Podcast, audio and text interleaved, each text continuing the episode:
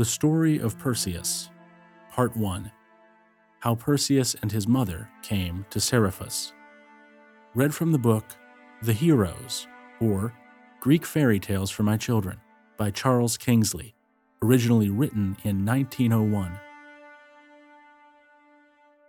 Once upon a time, a great while ago, there were two princes who were twins. Their names were Acrisius and Proetus and they lived in the pleasant vale of Argos. They had fruitful meadows and vineyards, sheep and oxen, great herds of horses feeding down in Lerna Fen, and all else that men could need to make them blessed. And yet, they were each of them wretched, because they were jealous of each other. From the moment they were born, they began to fight and quarrel, and when they grew up, each eventually tried to take away the other's share of their kingdom and keep it all for himself. So first Acrisius drove out Proetus, and he went across the seas, Proetus that is, and brought home a foreign princess for his wife, and foreign warriors to help him, who were called Cyclops. And eventually he drove out Acrisius. And then they fought a long while after that, up and down the land, till the quarrel was settled. That settlement involved Acrisius taking Argos and one half of the land, and Proetus taking Tiryns and the other half. Proetus and his Cyclops built around Tiryns great walls of unhewn stone, which are standing still to this day.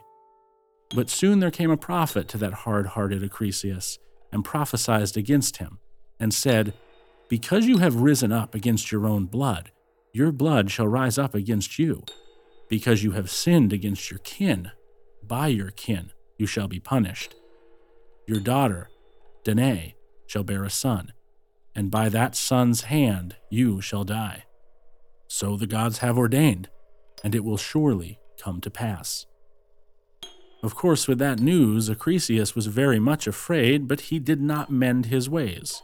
He had been cruel to his own family, and instead of repenting and being kind to them, he went on to be more cruel than ever, for he shut up his fair daughter Danae in a cavern underground, lined with brass, that no one may come near her. So he fancied himself more cunning than even the gods. But you will see presently whether he was able to escape them. Now, however it may have happened, it came to pass that in time Danae bore a son, and so beautiful a babe was this son that any but King Acrisius would have had pity on it. But he had no pity, for he took Danae and her babe down to the seashore and put them into a great chest and thrust them out to sea, for the winds and the waves to carry them whithersoever they would. The northwest wind blew freshly out of the blue mountains, and down the pleasant vale of Argos and away out to sea. And away out to sea before it floated the mother and her babe, while all who watched them wept save that cruel father, King Acrisius. And so they floated, on and on, and the chest danced up and down on the billows, and the baby slept upon its mother's breast. But the poor mother could not sleep at all. She simply watched and wept, and she sang to her baby as they floated.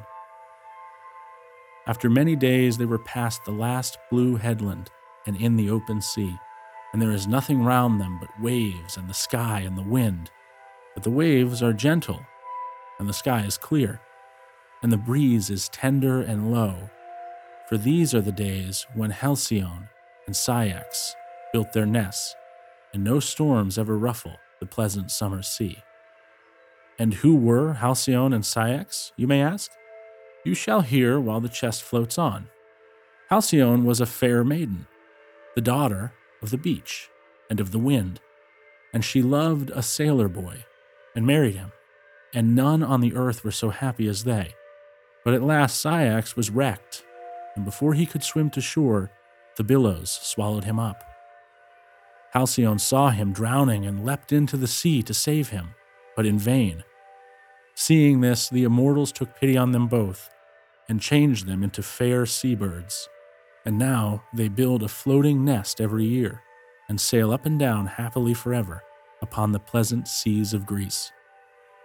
So another night passed, and another day, and a long day it was for Danae, and another night, and day beside, till Danae was faint with hunger and weeping, and yet no land appeared. But all the while the babe slept quietly and peacefully, and at last poor Danae dropped her head and fell asleep likewise, with her cheek against her babe's.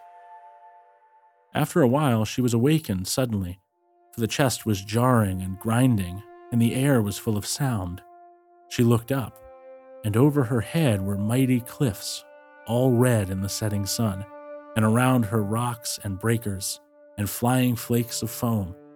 She brought her hands together and shrieked aloud for help, and when she cried, help met her. For now there came over to the rocks a tall and stately man, and looked down, wondering upon poor Danae tossing about in the chest among the waves. He wore a commoner's cloak, and on his head a broad hat to shade his face. In his hand he carried a trident for spearfishing, and over his shoulder was a casting net.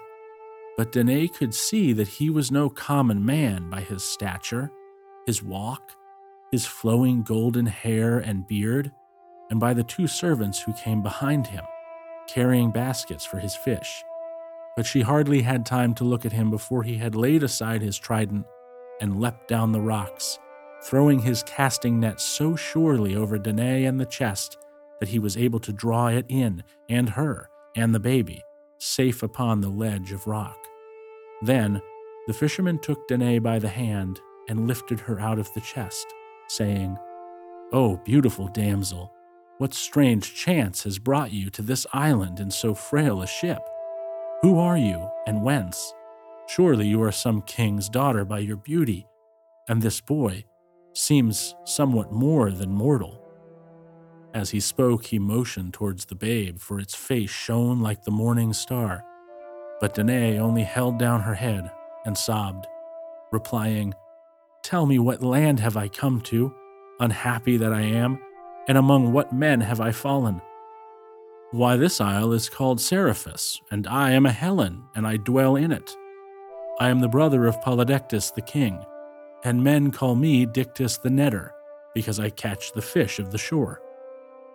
Danae then fell at his feet and embraced his knees and cried, O oh, sir, have you pity upon a stranger whom a cruel doom has driven to your land? And let me live in your house as a servant, but treat me honorably, for I was once a king's daughter and this, my boy, as you have truly said, is of no common race. I promise I will not be a charge to you, or eat the bread of idleness, for I am more skilful in weaving and embroidery than all the maidens of my land. Dictys stopped her and raised her up and said, My daughter, I am old, and my hairs are growing gray, though I have no children to make my home cheerful. Come with me then, and you shall be a daughter to me and my wife, and this babe shall be our grandchild. For I fear the gods and show hospitality to all strangers, knowing that good deeds, like evil ones, always return to those who do them. And so Danae was comforted and went home with Dictys the good fisherman, and was a daughter to him and to his wife, till fifteen years were past.